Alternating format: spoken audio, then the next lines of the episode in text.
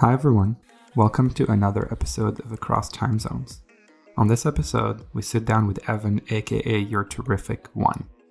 Evan is a watch collector based in Portland, Oregon, and runs his really cool namesake Instagram and YouTube accounts.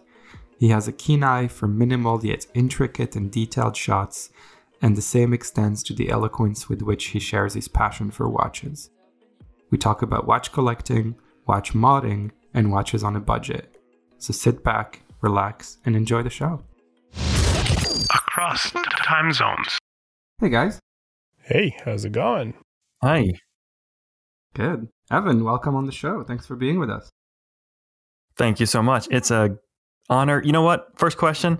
Do you have an explicit tag? Because I'm I tend to swear a lot. no, lot. please, by all means. Fuck it. Yeah, dumb. J- just do it. Well, it's a fucking honor to be here. Likewise. It is an honor to have you. It's a fucking honor, OT. He just said, That's fucking right. honor. Yeah. There we go. Get it right. I end up putting a little bit of swearing in some of my YouTube videos, and I had someone contact me the other day and tell me that they've been waiting for me to swear again in some of my videos, and they're disappointed that I haven't recently. I mean, Wow. you gotta be consistent, I guess. Yeah, I, I am inconsistent with things, I guess. um, cool. So the way we usually start the show is with a wrist and time check. Um, Evan, you're our guest. Why don't you get us started? Okay. I am wearing, for you, OT, I'm wearing my uh, Polar, my 16570. That's the 40 millimeter, the previous generation. Um, we recently found out that ours are like possibly made in the same year. Is that right? Yeah, I think they're uh, sisters from another mother. That's right. Mine still has the Cyclops and still has the Oyster bracelet on it. Um, and we need to get into yours a bit, your, your modding. um, here where I am, it's uh, 9:05 a.m. Um, on the Pacific Coast. I'm in Portland, Oregon, so that would be what GMT minus seven right now. Something like that. Yeah, and I keep my GMT hand on um, Central European time because I work with some people in Barcelona, and also my wife likes to go to Rome a lot. Fair enough. Cool. What about you, Max? I'm wearing a uh, Nomos uh, Zurich Weltzeit, a white dial, a New York limited edition. It's not mine. So don't don't jump on me like new watch alert. It's actually my dad's. And I I grabbed it for for a Mhm. few That's a great watch. I'm actually waiting for f- How come you didn't grab his Uh, that's uh, about to happen on, I think, Wednesday. Good. Yeah, that's when he'll fly in town. So I, I went to his place uh, like a week ago. And then I flew uh, to GMT plus two now, where I am right now. And then I'm waiting for him to to fly over in a couple days, two, three days. And then I'll grab the Explorer finally. And I'll probably keep it for a while. I'm not sure. We're still debating. Max, if you can say, I have no idea. Like, if you can say without, you know, compromising your operational security, where the hell are you? So currently I'm in Romania.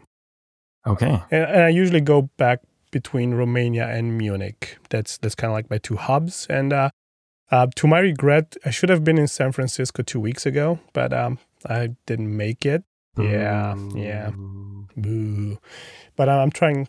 I'm really trying to make it. Uh, probably in the next couple months, sometime. Maybe we'll do a uh, cross time zones live. Yes, I'm still looking forward to it. Sweet. And what time is it where you are, Max? So it's currently 7 p.m. Cool. Um, so where I am, it is 9:06 a.m. Also on Pacific time in the Bay Area.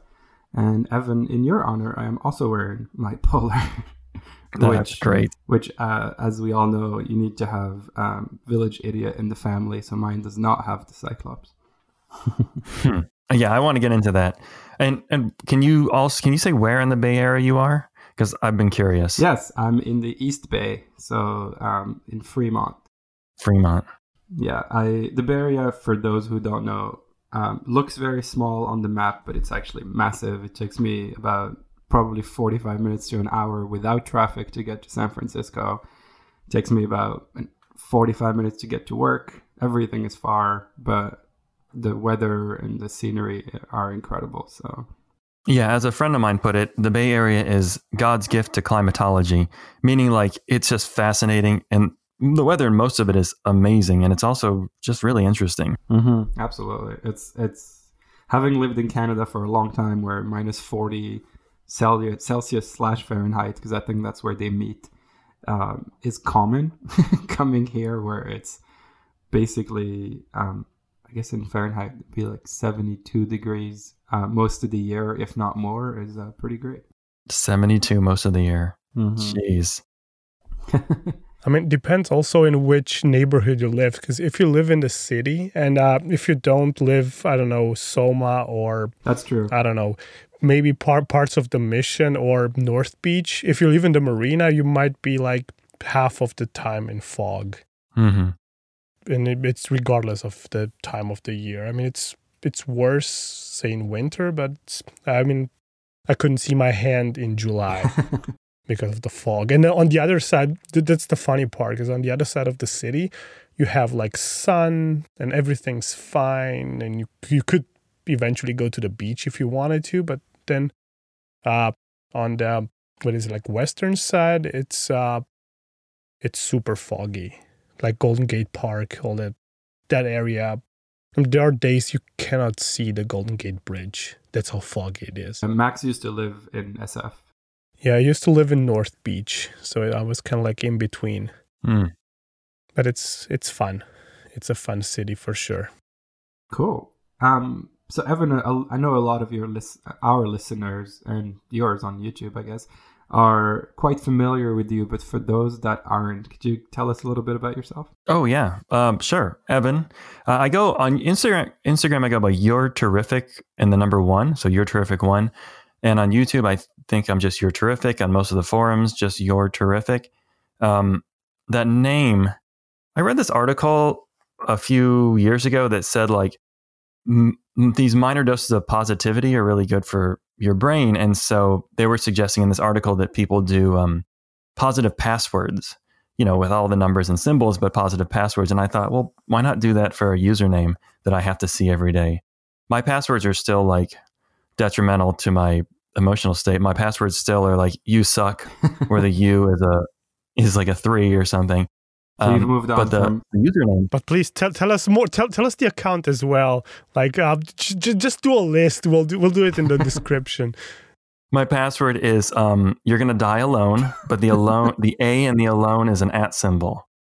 Um, but my username is really So positive. you've moved on from password Yeah. one two three. password one two three yeah so that's me um i started on instagram and not long after i had my i started my watch collection which really wasn't long ago um and uh, it's been a great experience like i've met you know both in air quotes and in person a lot of great people like the two of you i mean just this past week i was in las vegas and i mentioned it on instagram and i got to meet up with um, uh, time on my hands from Toronto. He just happened to be there at the same time.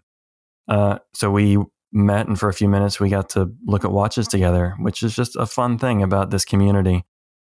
Um, I started putting videos on YouTube. I don't know how long ago, two, three years ago.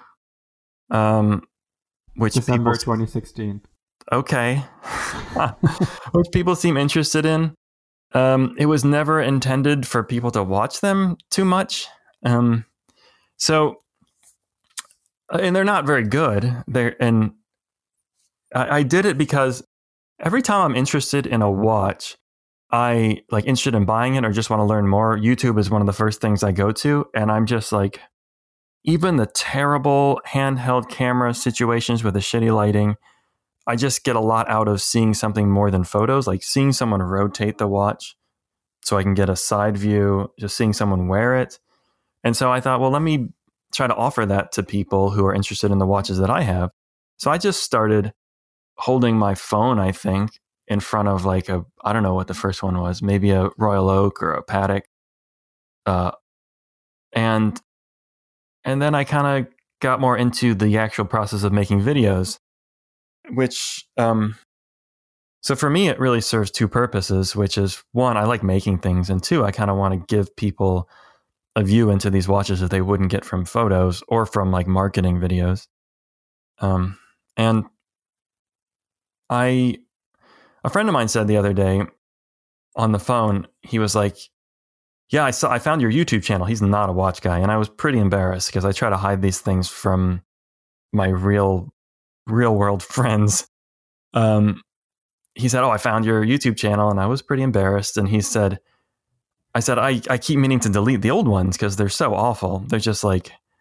A phone and I'm just in like a bedroom. But they're a, testament to how far you've come as well. So and that's that's exactly what he said. He said he said I'm trying to get into videos and to go back in time and see how you started is inspiring to me. And I thought, well, that's nice that my mediocrity can inspire you. Um but I did like it's I did study it a little bit in college. I studied design, video, and audio production. Um, so it's a little unfair, but don't tell my friend that because I, I don't think he knows. The secret is safe with us and probably 1,500 other people listening in. on the internet. On the internet. we'll put that in the password file we're sharing in the show notes. Great. cool. So, why don't we get started with how you were first introduced to watches and when you fell in love with them or had the epiphany that you were now a watch person? Uh, it's yeah, it's not all that interesting, um, but it's a little different. So, um, I've always been interested in things that were uh, a combination of design and technology, uh, which is how I ended up in my career, which is kind of like um, some people call it user experience design or product design. When I try to explain it to non-software people, I I kind of call it I am to a software what an architect is to a building. Um, so this this intersection of technical things and beautiful things is where I'm always uh, I'm always drawn to, and um, and I saw uh, that as. Can you hear a child crying? By the way, nope. Good because um, we should get into this like fatherhood and watch collecting. yes. Um, but let me go back. So when smartphones came out, I saw that um, smart watches were also going to happen. It was only a matter of time. And as a technology person, I was like, well, I'll probably get one of those. So let me try wearing a watch because I haven't worn one in a decade. So I grabbed the only watch I had, which was a uh, Quartz Tag Heuer Professional Diver. These things were like super popular in the 80s and might still be popular. My dad gave it to me because at some point he felt that like 38 millimeters was too small for him. And so I started wearing it for a week and I was like, not only is this comfortable on my wrist and I like having the time available, I kind of like how it looks. Let me learn more about these things. And as I did, um, I learned about the mechanical side of it and the history. And um, I realized that I was probably never going to wear a smartwatch and that in in preparation for wearing one, I had chosen another path, which has been much more interesting. Oh, that's cool. Very cool. I mean, you mentioned you started your YouTube channel with uh, something like like everybody does, like with a Royal Oak or a, a Patek or whatever you had at that time. Uh, we we actually noticed you uh, briefly owned a uh, white dial 5711, but but it might have been more than briefly.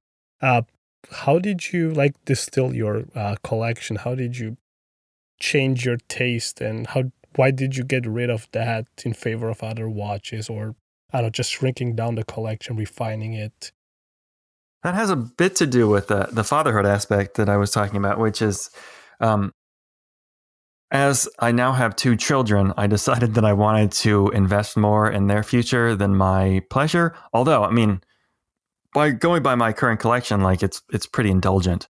But um, I got pretty uncomfortable with wearing watches over a certain value. Um, I think fin- like f- financially, maybe I'm a little conservative. And now, how I choose what to wear and what to own is um, I only have watches that I can afford to lose.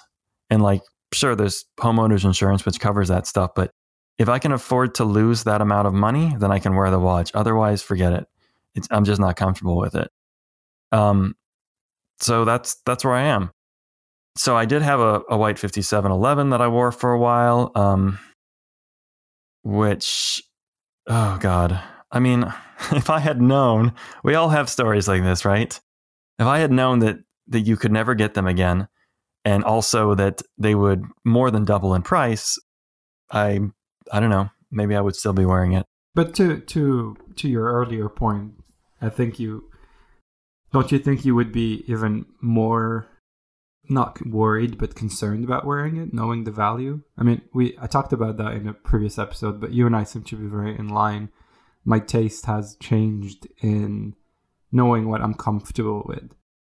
And I feel like when a va- when a watch, you know, skyrockets in value and triples, I'm not necessarily that comfortable anymore. You're right. Yeah, yeah, yeah. I do feel that way, and maybe I wouldn't have worn it. I don't know. Um, it's just hard to know. It's hard to feel like you missed out on something, of course. Um, and it's also it was a great fucking watch. Like that thing was slim. and had a quick set date, unlike mm-hmm. the Royal Oak, unlike the um the Ultra Slim. Uh, it was kind of dressy, kind of sporty. It had some water resistance. It was highly legible, and my heart breaks every time I see a photo of one. Um, but it was, you know what? It was great to have for a while. I I wore it on. Uh, I can't remember. I went on a trip to Europe to Italy with my wife, and I wore it, and that was like some of the some of my best watch memories were wearing that around Europe. Um, especially since like the look on the face of some of the uh, people in the boutiques. Um, I it's a weird thing, but like I find that you get a little more attention and respect if you go into a watch store with a nice watch. And I wish that wasn't the case, but it seems to work. Maybe because I'm like I look young, and otherwise people wouldn't give me the time of day. No, I think that works with uh, with every age and every person who has a nice watch. Except, for, I mean, there are a few places in the world where where that doesn't happen, and I can specifically name Dubai, where you actually walk into a boutique and you don't need to wear a watch, and just act like you've always been there, and they're like super super friendly with you and treat you like probably better than all ads in Europe or the US but uh, yeah, around Europe, around the US, especially New York, um, I think they're more, or Miami, I think they're more like looking at your wrist, looking what you're sporting. Oh, you have you have a nice watch. Oh, you have a Patek. You have a whatever, something in that area, and then they're like, oh, okay, this person is here to shop. It does seem that way, and I hate to like to judge. There's a lot of nice people who work in watch stores, and I hate to judge how they judge me, but it does seem that way. But and I'm curious about Dubai. Like maybe they're incentivized differently, or maybe just like everyone has money there. Um, yeah, almost everyone has money. I mean, I spent a few few months like on off in Dubai, and uh, what I've noticed is um, there's I think Dubai there's like 60 70% uh, expats living in the city so like the official language is English. Everybody's working for either a financial company or is some sort of a engineer for either construction or whatever tech, something like that. So there is money floating around, and um, I mean, there's obviously money in Dubai, like locally, with all these like sheikhs and uh, all those people who, I mean, a license plate can run up to like ten million dollars. That's the license plate on the car. Doesn't even matter what car you put it on. But um, I noticed that people like are very laid back when it comes to like how they treat you, like how they view you, because they never know who you are. I mean, you could be like a very rich, I don't know, very rich motherfucker just flying in to Dubai and just spending like 400 grand on watches. They have no idea who you are. So they pretty much, they're pretty much very very nice and they're obviously they're every they're nice everywhere like in restaurants and like the services industry in dubai is like top notch and this is not a sponsored advertising for dubai although we're open to it yes i would like in on that sponsorship as the guest of this episode ah nah you're too late nah you're too late Emirates, please, please, please. I lost my Qatar uh, gold membership, so please. You know, that's probably a good thing. When I was traveling for work fairly extensively, to the point that, let's put it this way, I have not traveled for work in about, I'm going to say like five years, and I still have a I think it's a lifetime status now with Marriott, where I am gold forever, even though I haven't traveled in five years.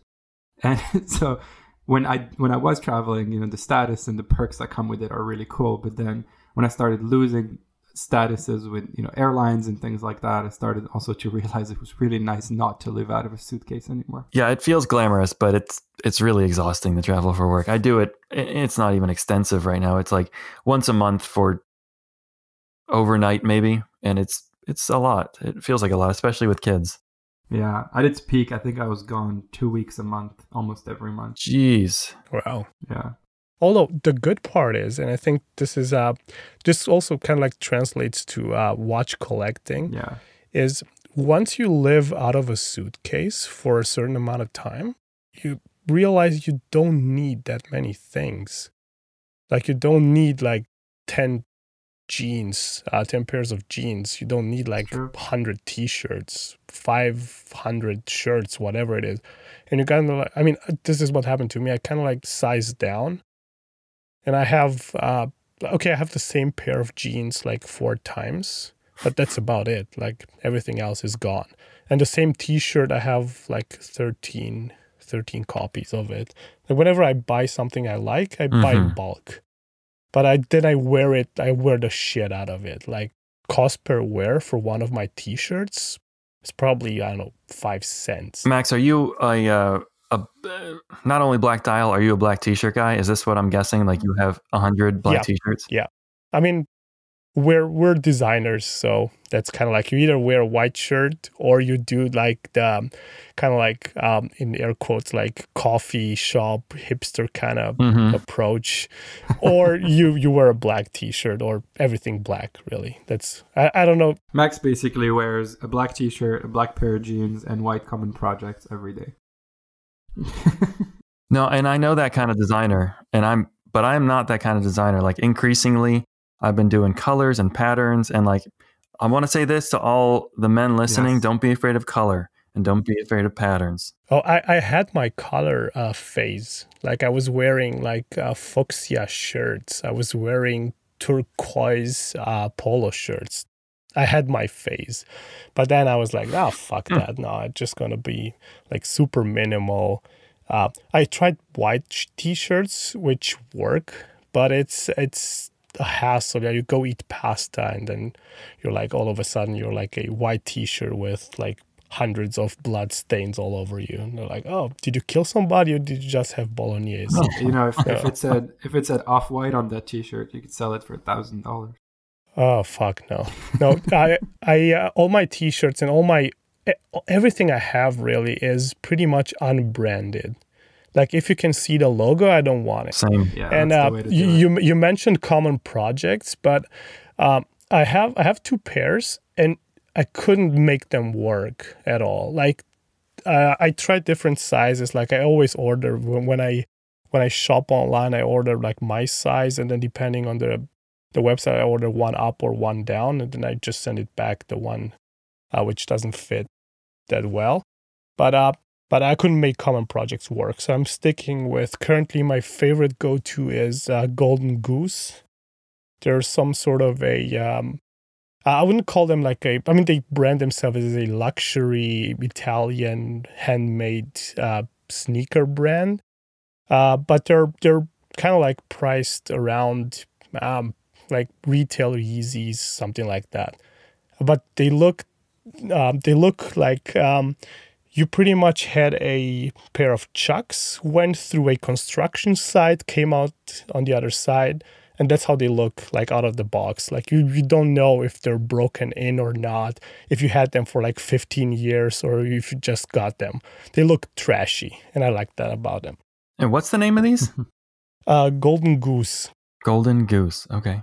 Um, the website I think is GGDB Golden Goose Deluxe brand, which I don't know, the branding I don't like, but Hmm. the shoes themselves are very very nice. Yeah, they are cool. I think they have one that's called the the basketball one or something like that. Oh, yeah, and they- they have really many. cool. My my go to is the Mid Star, which is they're not like high tops, they're like mid top sneakers, and um, they look like a brogue, like the top of the shoe looks like a brogue um, dress shoe, which which is like really really fucked up. And seriously, they look like they were beaten to hell for probably like five years before you had them.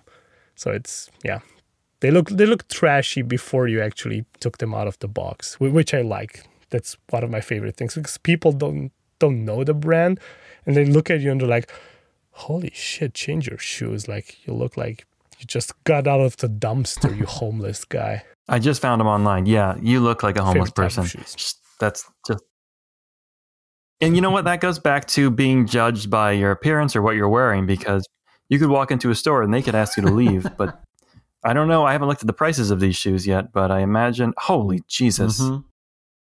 Max, that's a lot of money. Uh, don't look at the special editions and stuff. Just look at the regular ones. I'm looking at the women's sneakers, and I'm seeing oh, $530. Women, women's sneakers are usually like more expensive than men for some reason. Oh. I think oh. that goes back to every item so, so let me play devil's advocate for all of our non-watch friends out there that, um, you know, look at us and say, "Why in the world are you spending X amount of thousands of dollars on a watch?"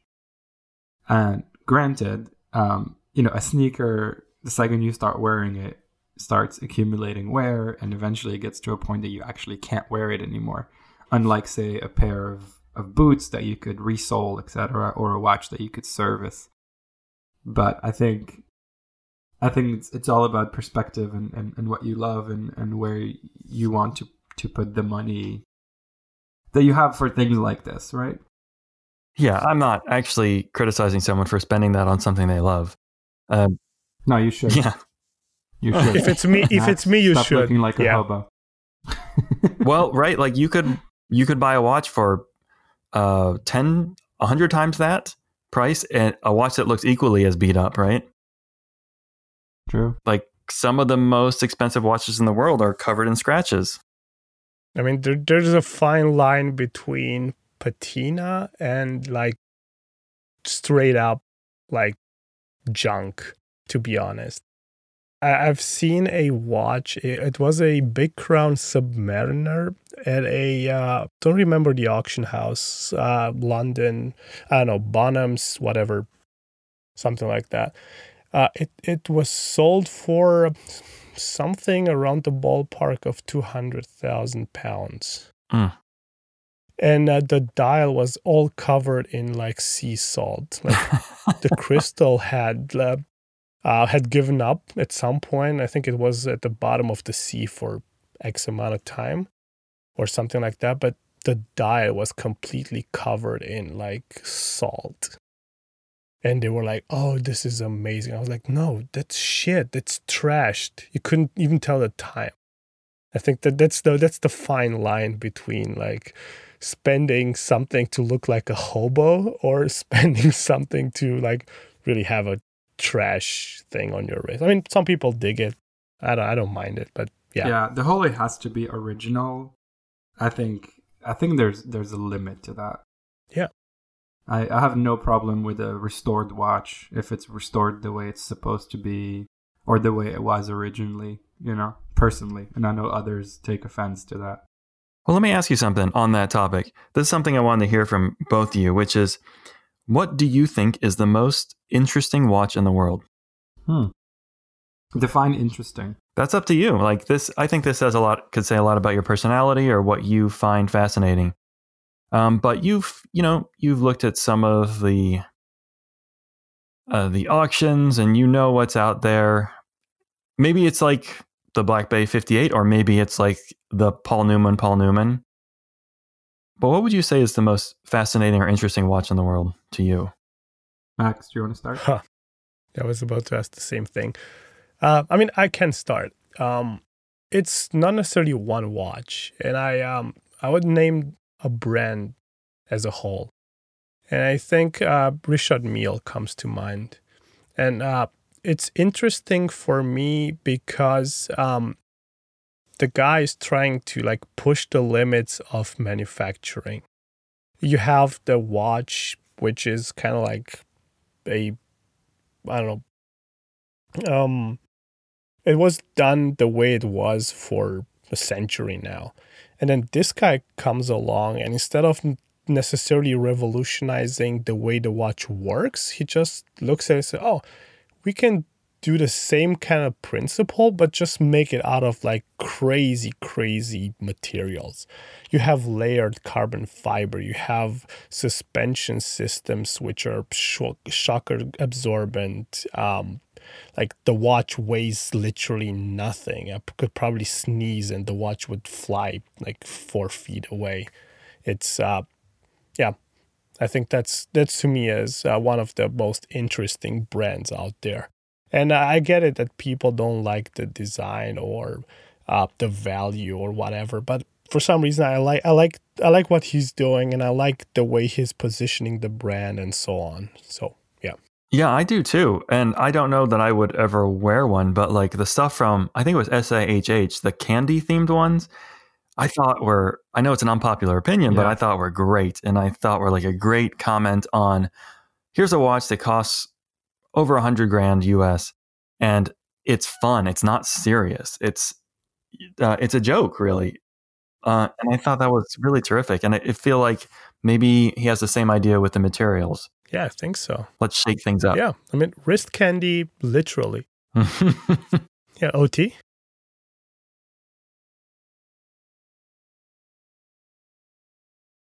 Um, I guess I'll answer it twofold. The most interesting watch to me from a personal standpoint is my Rolex Explorer for reasons I've explained on my Instagram account, but uh, it holds a very, very special place in my heart and in my watch collecting. Um, you know, it's my son's birth year watch. Uh, has his name on the warranty card. Uh, his name is Jackson, and by whatever pure miracle, the serial number of the watch is J. Um, so that that's just the most interesting watch to me personally. As far as the most interesting watch out there, I have.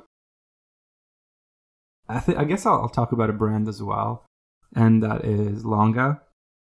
And I, I have just been over the last two and a half years obsessed with with Lange and everything they're doing, and the the level of, of, of humanity in their products I think is unbelievable and and is something that transcends watch collecting and watch loving as a whole. You know, people people that don't get watches may scoff at whatever watch that you know you may love because they're not into watches, but put a put a datograph in someone's hand, and even if they don't give a flying fuck about watches, they will be blown away. Uh, especially when you add the the human element and explain to them that every single part was manufactured, put together, and then engraved or beveled by hand. Um, so yeah, I have the utmost respect for Lange, and uh, I think the the the datograph is basically one of uh, kind of the, the goal watches for me in the future to celebrate a milestone. And uh, I don't know what that is or when that is, but I uh, want to, Thursday. to leave that watch. Yeah, celebrate Thursday. Yeah. no, but I want to I want to not own that watch until it can feel really special. That is a great brand. I feel like Lange in their price bracket is similar to how Grand Seiko is in theirs, which is like people who know know. Like the quality is unparalleled for that money um, but there's a lot of people who don't know, even though they have mm-hmm. ads all over the world and um, they're clearly beautiful. Like I feel like a lot of people who, when they have that kind of money, go to something like a Patek or a Vacheron or something, and they're missing out. Yeah, and and to be fair, there's you can get that kind of experience, not necessarily the same level of of finishing. Some would argue you do. I personally think you don't, even though I highly respect the mm-hmm. brand. But from uh, Glashütte Original, you know, some of their Pano Reserve or Pano Pano Lunar, the moon Panomatic Lunar. Yeah, that one. Um, I think those watches are incredible, and you get that same flair and design sense and, and beautiful movement. Um, so I encourage everyone mm-hmm. to look at both those brands. What about you? Uh, I was thinking about this, and um, for most of my twenties, I studied Tibetan Buddhism pretty deeply. I, I, um, I spent a lot of time in India studying in the Tibetan monasteries there and studying Tibetan language and Sanskrit. And and probably because of that, one of the most interesting watches to me was a watch that's owned by the Dalai Lama, who, if you don't know, is the kind of religious and political leader of the Tibetan people who are basically refugees right now in India. Um, and he was given a watch by uh, FDR, Franklin Delano Roosevelt, uh, the president of the United States in the 1930s and 40s. He was not directly given this pocket watch, but it was given to him through some service member in the U.S. Um, I think it was like the pre-CIA, and it is a Patek pocket watch minute repeater that only recently, for the first time, was photographed.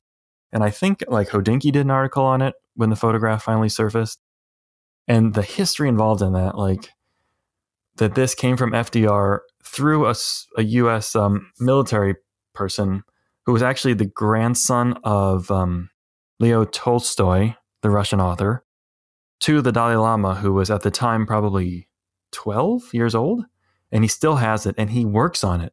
There are photos of the Dalai Lama uh, with a watchmaking kit working on this and other watches, and I just think that's the most interesting watch in the world to me. And cool. And OT, fuck you for saying something about like how children, your watch and your son but that makes me sound pretty shallow because I have two daughters, and um, they're not that special. That's funny. You know, I think the reason I'm all the more attached to that Explorer is because it's taken me a long time to realize, and I've spoken about this during last episode with Chris, it's taken me a long time to to have the, the self awareness to realize that watches are just that watches, objects, things that are things that you should only get attached to if you have a reason and not arbitrarily choose to. And so, yeah, I think that epiphany is not not recent, but not all that old either. So, I think I'm just still very happy with with having gained that level of self awareness. Yeah, it takes time, and some people never get there. I think. And then they go and bid at, at auctions and spend like 17 million for a Paul Newman, for the Paul Newman. I'm sorry. but but at the same time, you know, those people they might be doing it in a shallow manner or they might be doing it because they genuinely enjoy the collecting. You know, I have a friend we talked earlier about being comfortable with a value. I have a friend that um, loves collecting, and you know we always talk about the fact that I could never own as many individual pieces as he does, or even more than like three, let's say. Um, I just always have this weird thought in my head that if if you know if I have let's say five or six or seven watches, um, I'm wear- I'm only wearing one at a time, and I'm I'm not gonna get to the seventh one for let's say three weeks, and I just personally mentally can't deal with that, even though I know people are just really happy uh, on the opposite side of the spectrum to rediscover a watch after not having worn it for four months, let's say. Um, and I think it just you know that's what makes this community so great. We all have yeah. different outlooks and different tastes and perspectives. Well, on that, let me ask you. Let me give you like a uh, quiz. Ooh. Okay. Quiz. Uh, let's start. Max, let's start with you. Okay. I'm going to set a timer for 10 seconds. Oh, damn. And I'm going to say you have $5,000 to build a three watch collection. Go. Um, Grand Seiko Peacock, Nomos, uh, Tangente, and a, um, a G Shock. Wait, isn't that more than $5,000? No. The G Shock is like 300 bucks a peacock is around three and a half if you buy smart, and then uh, the normal is like a, a grand. Oh yeah, that's true. That's true. Are you doing euros? Uh, no. I'm looking like uh, you were talking like uh, new or pre-owned. no, no, either. That's great. Damn, that's a nice collection. Yeah, I mean it's that would be pre-owned if it's uh, if it's not. Yeah, like, that's great. Uh, if it doesn't match uh, the retail price, if I'm over it, then I'll just do pre-owned. I think Nomos pre-owned is like one grand mm. tops. Yeah. Do you have a, a G-Shock in mind? Uh, yeah, it's actually the one I, I currently own. It's a, I mean, the reference is so annoying. It's like one of the latest ones they have. It's not the metal one. Um, they came out with one which is uh, entirely made of uh, out of resin, and it has a uh, resin bracelet. It's actually a bracelet. It's not even a strap, and it has all the fancy stuff like uh, Bluetooth, uh, solar powered.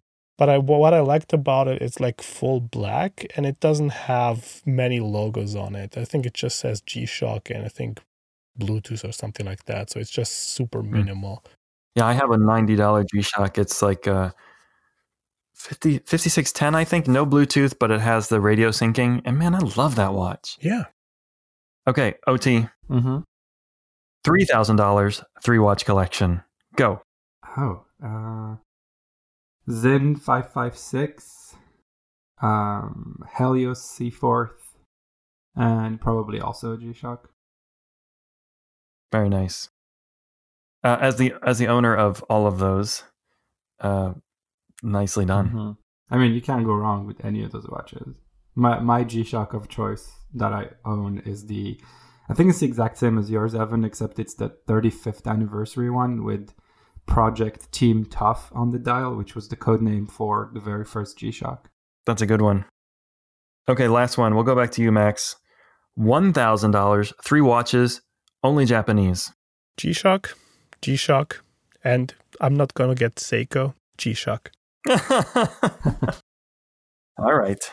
Not that I don't like Seiko, but I mean, I have a, thou- a thousand bucks to spend, so it's probably going to be like uh, a very cheap G Shock, a medium G Shock, and probably another, like, I don't know, limited edition if I can grab it off eBay. Like the uh, metal ones, the the full metal G's. Uh yeah, I think those run about a thousand dollars. I think oh no, five hundred dollars. Not even sure. Yeah, about something like five that. hundred. Those are really cool. Yeah, I really want that gold one. It's just as ostentatious as it can get. It's perfect. I think it's fully polished too, which is ridiculous. Yes. Which I guess Matt. it's literally like look at me gold. Do either of you own uh, yellow gold watches? No. no, but I am very, very, very much in love with rose gold right now. What specifically? The the tone of it, it's just this, this beautiful warmth and I guess I have olive skin tone and it just really works well with my my skin tone. Um I love the the Nomos Metro um, in rose gold. I love the Rolex Yachtmaster uh, on Oyster Flex in rose gold. I love the, I think it's called the Zenith Classic in rose gold. It's a three-hander, no no chronograph. Um, yeah, I have a little bit of an obsession with rose gold right now. Then you don't own that uh, that uh, Yachtmaster, but you do own the Oyster Flex, right? I do. Which you have on your Explorer One. Is that still the case? Correct. So Yep. you you like to mod your watches, which I want to talk about because your Polar, you have. I mean, you've had it on a um on a Jubilee, a Super Jubilee. Is that right? Yes, and you know, before you get into your question, I have to give a nod to yourself and others that uh, have spearheaded this this Rolex and, and other watch modding movement. For me for what? Putting a, a Jubilee on something? Yeah, I mean, it's it's as little as it is. It's things that people are either afraid or or don't can't think of doing or don't want to do, Yeah. even though they might want to try it. Well, the I think I fir- the first watch I put the Super Jubilee on was my Batman uh, GMT, and I did it because that's how Rolex used to sell GMT. There was an Mhm. option that had the Oyster or the Jubilee, and I loved the look, so I was able to attain one, just the bracelets, and um, I got a lot of shit for it. And then Rolex came out with one officially on the Batman, and uh, and now I'm expecting royalty check from Rolex any day now. For my style, It's coming. It's coming. that's what they keep telling me. Yeah, I'll have my people talk to um to their people. Thank you. That'd That's be good. great. But but OT, you took it further, right? Like you had the Cyclops removed from your Polar, and I've seen that done on the GMT with a black dial, and I was Mhm. like, hmm, that's okay. But I really like it on that white dial. I I I'm a no date guy. That's uh I think I think if I could if I could have every watch not have a date, I would be a lot happier. Uh, and uh, I think, yes. and, and, then by extension, the Cyclops just just further magnifies, no pun intended, the presence of a date. And so removing it is kind of halfway to removing the date, something that I actually can't do, unfortunately. Yeah, it's a. Uh, so, what did that cost? Like, what did the watchmaker say when you suggested it? Do you know how they did it? Yeah, I was there. Um, so there are two ways to do it. Uh, the one way is to put a non-cyclops crystal on the watch. So if you're looking at, say, a five-digit um, sapphire watch, so let's say like the Polar 16570, you can use a Submariner 14060 crystal. If you're looking at, say, which I've also done, a GMT Master 1675, you can use a, um, I think it was from the Sea Dweller, uh, a T38 domed non Cyclops uh, acrylic crystal. So I've done that too. And then on the current kind of six digit modern ceramic watches, um, you can also do the same with like a 114060 crystal on, let's say, a, a 116710, for example, which that I've never done. I don't know why. Um, and then the, the the other way, which only works with the sapphire non-ceramic watches, so this doesn't work for acrylic crystal and it doesn't work for ceramic watches, is to just remove the cyclops. And the reason it does not work with ceramic watches or very very late, I think last serial five digit, uh, like call it 2009 2010 era, uh, is because there is an a patch of anti-reflective coating underneath the Cyclops. So if you remove the Cyclops, you all of a sudden have a Cyclops-shaped AR patch on your sapphire crystal. Huh. So Rolex does use AR coating, but only under the Cyclops. Correct. Weirdos. Yeah. Yeah, because people need to know the date and don't need to know the time. and so as it relates to how you remove the Cyclops in that sapphire window between acrylic and modern sapphire. Um, my watchmaker is awesome. I use Rolly Works here in the Bay Area. I've posted about them multiple times. Mike and Salvador are incredibly talented, love watches. They have an immense passion for them beyond just running a watchmaking business. Uh, and they love this stuff. You know, I think Mike Mike loves my Explorer on the Oyster Flex. He loved seeing it on a Super Jubilee when I had the Super Jubilee on the Explorer and, and the Polar. Um, they carry Everest. I think they're one of the retailers for Everest in the Bay Area, so they're all about you know modding. Um, but so one of the ways you can remove a Cyclops from a non-ceramic sapphire crystal is to use a blowtorch at really really high heat. So I'm talking blue flame and just hold it over the Cyclops for about three seconds, and then use not your fingers, use something like a you know some something long and metal, so you don't come in in in touch with the, that heat, and just push it off, and it will literally just slide off the crystal, and um, what's funny is you will you will see your sapphire crystal go black as you expect from the heat but then really quickly heal itself and look like nothing's ever happened. So that, that was really cool to see when we were just messing around with seeing how, like, what would be the best way to do it. Wow. And they removed the crystal from the watch before the blowtorch, I assume. Okay. Yes.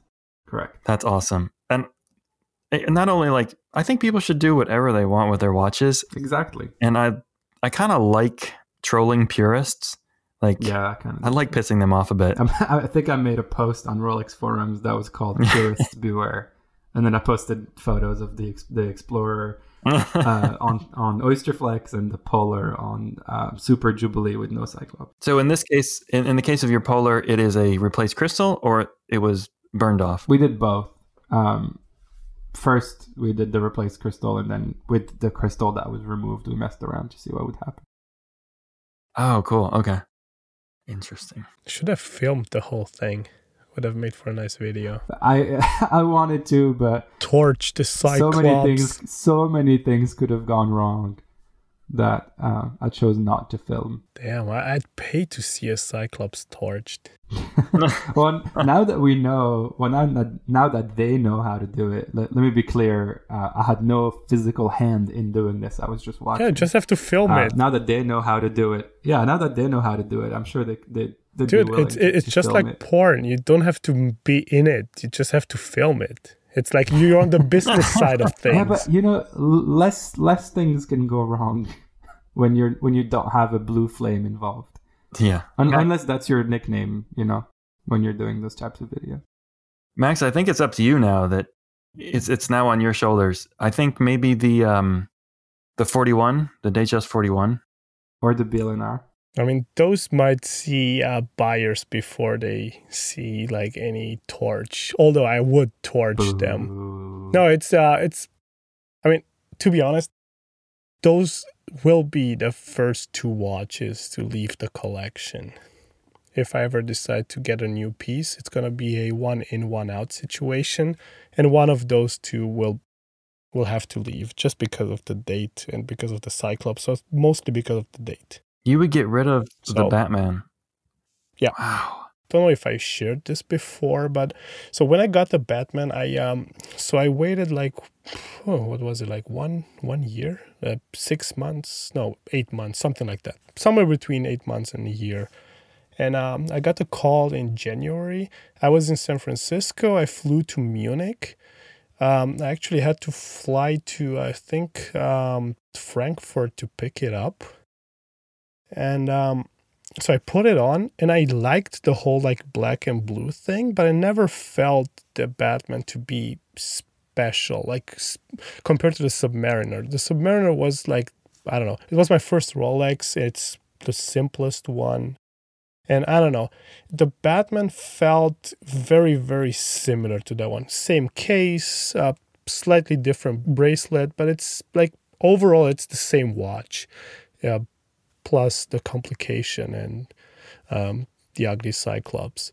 So it didn't feel like, oh, this is something new. This is something like, wow, special. But since I don't like sell watches right away, actually, I never sold any of my watches.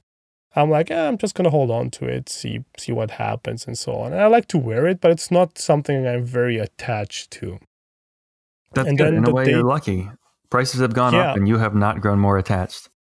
Yeah it's like if if i get a good offer like passively i'm not actively looking for one but if somebody would make me like i'm in an airport and somebody's like oh i'm just going to give you like i don't know something around or up above market price for it i'll be like i'll send you the papers tomorrow just wire me the money now and you can keep the watch i'll be that If anyone's listening, you can slide into Max. Yeah. or just accost him in an airport. That always works. yeah yeah i mean i'm not that attached to it I, Just get a, a few drinks in. He'll just give you the watch. You don't need oh no i'm, I'm very money. cautious about drinking and uh, giving away watches like i'm very cautious about drinking and keeping holding on to my phone to my wallet Tell us about the last time you were drinking and gave away a watch, man. uh let me see i think i gave one to my dad but i wasn't drinking or maybe there was some scotch involved but it's my dad so he deserves it so Evan, let me let me flip the question over to you. Um, you've also quote unquote modded watches quite extensively over the years. Uh, you know, you put your BLNR on a mesh bracelet about two and a half years ago or so. You you wore an Aquanaut on a on a variety of Perlon straps. what was the motivation for you? Um, for the Aquanaut on Perlon was 21 millimeters lug width, and that's what I had around. Uh, and as my a friend of mine said, it was like wearing a straw hat with a tuxedo. Uh, but it was really comfortable. That Aquanaut was really great. It was. I didn't. So the rubber with those is that you have to. They have to be Mhm. cut. Um, and it was just too complicated. So I wanted to try. I think I did Perlon and NATO. Yeah, I put my BLNR on a, a mesh, like a five dollar mesh from eBay, which I love the look of. It's very comfortable. I'm just. I just feel like people should do whatever the hell they want with their watches and be comfortable. Um, and again, there's like this little thing in the back of my head where I like trolling purists and I like making them mad. And it used to be the case where when I posted like a Patek or an AP on Instagram, I would follow it up with a G Shock or a Seiko Quartz just to kind of. My goal is not to make people mad. My goal is to actually show people that there's beauty at all price ranges and there's quality at all price ranges. And that this hobby shouldn't be taken too seriously, even though the money is pretty serious. And I don't know if that comes across, but that's how I feel. Well said. Thank you. Um, he, he, here's a weird question for both of you. Like, um, the last episode with John Mayer and Hodinkee and his like incredible watch collection and so on. Uh, do you think he would be still into watches if he wasn't John Mayer? Like if he's genuinely into watches even before he had the money to spend on X amount of Rainbow Daytonas? Or uh, it's just something like, oh, he enjoyed the hobby, but then he was fortunate enough to be able to afford it, and that's why he kind of like grew it. Well, that's hard. That's hard to know. Like looking at myself, um, I I started with a very small budget and loved watches immediately, even though it was like I might have started with like a SKX 007. So it's it's possible that he would have loved watches without the budget. He's a smart dude. He seems like a, a good guy.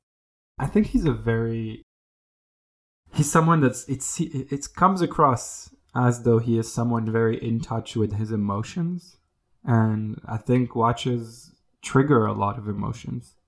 I mean, you see some pretty heated debates on watch forums, um, whether it's about a watch design or price or whatever. And so I think I think it's a hobby that is very emotional. You know, a lot of people are into the hobby for monetary reasons, for flipping, for investing, whatever the case may be. And so all those people aside, I think it's a it's a very emotional hobby and I think if you are someone that's very in touch with emotion, I think you you just end up delving even deeper into the hobby and the fact that he can afford some of the most incredible pieces out there, I'm sure helps. You know, I if I had that kind of budget, I would also, you know, to a certain extent, indulge in some of the things that I know I'm probably never going to be able to.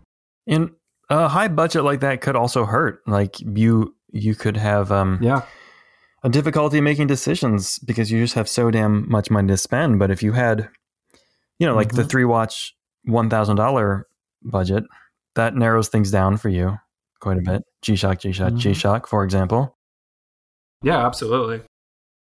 So I wonder if a if a large budget can can hurt a collection in a way. Yeah, I think it has to do with the collector, right? If if you have a clear view of what you like and what you're like we like we said what you're comfortable with and what it is you, you want to, to to take away from from it, then like for me, for instance, you know, if if my budget would allow, I would have uh, a datograph and and I would need everything else in that price point to go along with it. So, mm. uh, but maybe if if if we're talking about the me from when I when before I had that that self awareness we mentioned, and I had a virtually unlimited budget, yeah, you're right. Maybe it would hurt, and maybe I wouldn't know, I wouldn't have been able to distill down because I'd just be buying whatever I wanted. Um, so there's right. definitely a, a focus in limitation for sure. Yeah, I think that's the hardest part.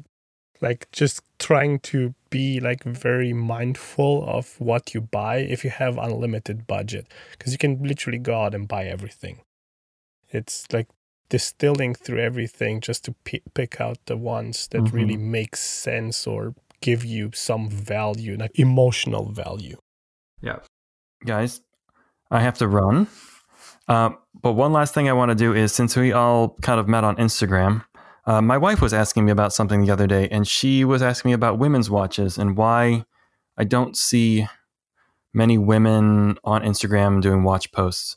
And I don't know uh, if it's the culture or I'm not sure what, what the situation is. So I was wondering if the last thing I could get from you is a recommendation of an Instagram account run by a woman that you think people should follow. And I know you recently interviewed uh, Curious Horology. Um, I can't remember her name. Alice. Yeah, Alice. She was great. Um, so you can't pick her, but give me a, a, woman's Instagram watch account that you think people should follow. Um, I'll reference Kat. Her Instagram account is a girl and her watches with underscores between each word, and we'll put the account, all the accounts mentioned in the show notes as well. Um, I think she's based in Texas. No, Tennessee, Nashville. Um, and she takes awesome photos. She has a really diverse, really cool collection, and um, yeah, it's really nice to see some of uh, what she likes. You know, it's things you don't necessarily see in in in uh in the rest of, of my feed, for instance. so yeah, it's fun. She's also really cool to chat to. Max, you have anything? Uh, yeah, actually I do. Uh, so there's uh, Audrey Macro. That's the account. Uh, she's uh, SF based uh, San Francisco, and she has. So if you want to see like like handheld macro of a 5711, a Daytona pre ceramic, a bunch of Panerais, I think she sports. She has like a very very very nice collection and takes amazing photos. And I think she started like I don't know a little bit over six months ago or a year. Wow, that's pretty recent. Don't exactly remember. Okay, and I'll give one uh, which is Oyster Wrist Girl.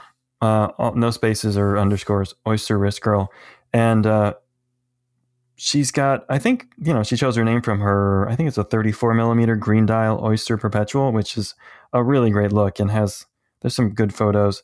An SKX 13, the you know the 38 millimeter that I have, uh, just great photos. It's just nice to see something different than a bunch of dudes. And I would like to encourage more women to get into this hobby. The watches are there for them. Like there might be a greater variety even of women's watches. I don't know. Um, but I'd like to bring some more diversity into our community. Yeah, it, yes. it's a total sausage fest. My dial is bigger than your dial. uh, I'll stick to uh, my 38 millimeter to 40. Thank you very much. Very comfortable. Yes. You know, you know those two uh, millimeters make the difference, right? That's what she said. Uh, cool. Well, Evan, thank thank you so much for being with us uh, and taking time uh, out of your day. Really appreciate it. Um, yeah. And yeah, this was a lot of fun. We'll have to have you back again. I know we didn't get to touch on everything we wanted to talk about, so for everyone listening, stay tuned for part two with Evan soon. That'd be great. And again, it's a fucking honor. Uh, it's an honor to have you, right? We appreciate it, man. Cool. Well, thank you so much, and we'll catch everyone on the next one. Ciao. If you enjoyed this episode, please subscribe on Spotify or iTunes. And also, please leave us a review. Thank you, and catch you on the next one.